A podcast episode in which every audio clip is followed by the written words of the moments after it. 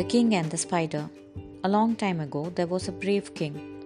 Once he had to fight against a large army with just a few soldiers. He was defeated. He had to run for his life. The king took shelter in a forest cave. He was very depressed. His courage had left him. He was blankly gazing at the ceiling of the cave. An interesting scene captured his attention.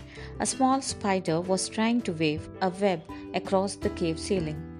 As the spider crawled up, a thread of the web broke and the spider fell down. But the spider did not give up. He tried to climb again and again. Finally, the spider successfully climbed up and completed the web.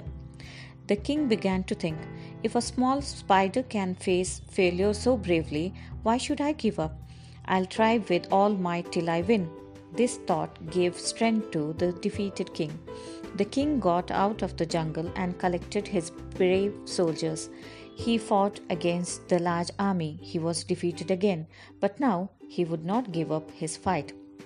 The brave king again and again fought against the large army and finally, after many attempts, defeated the large army and regained his kingdom.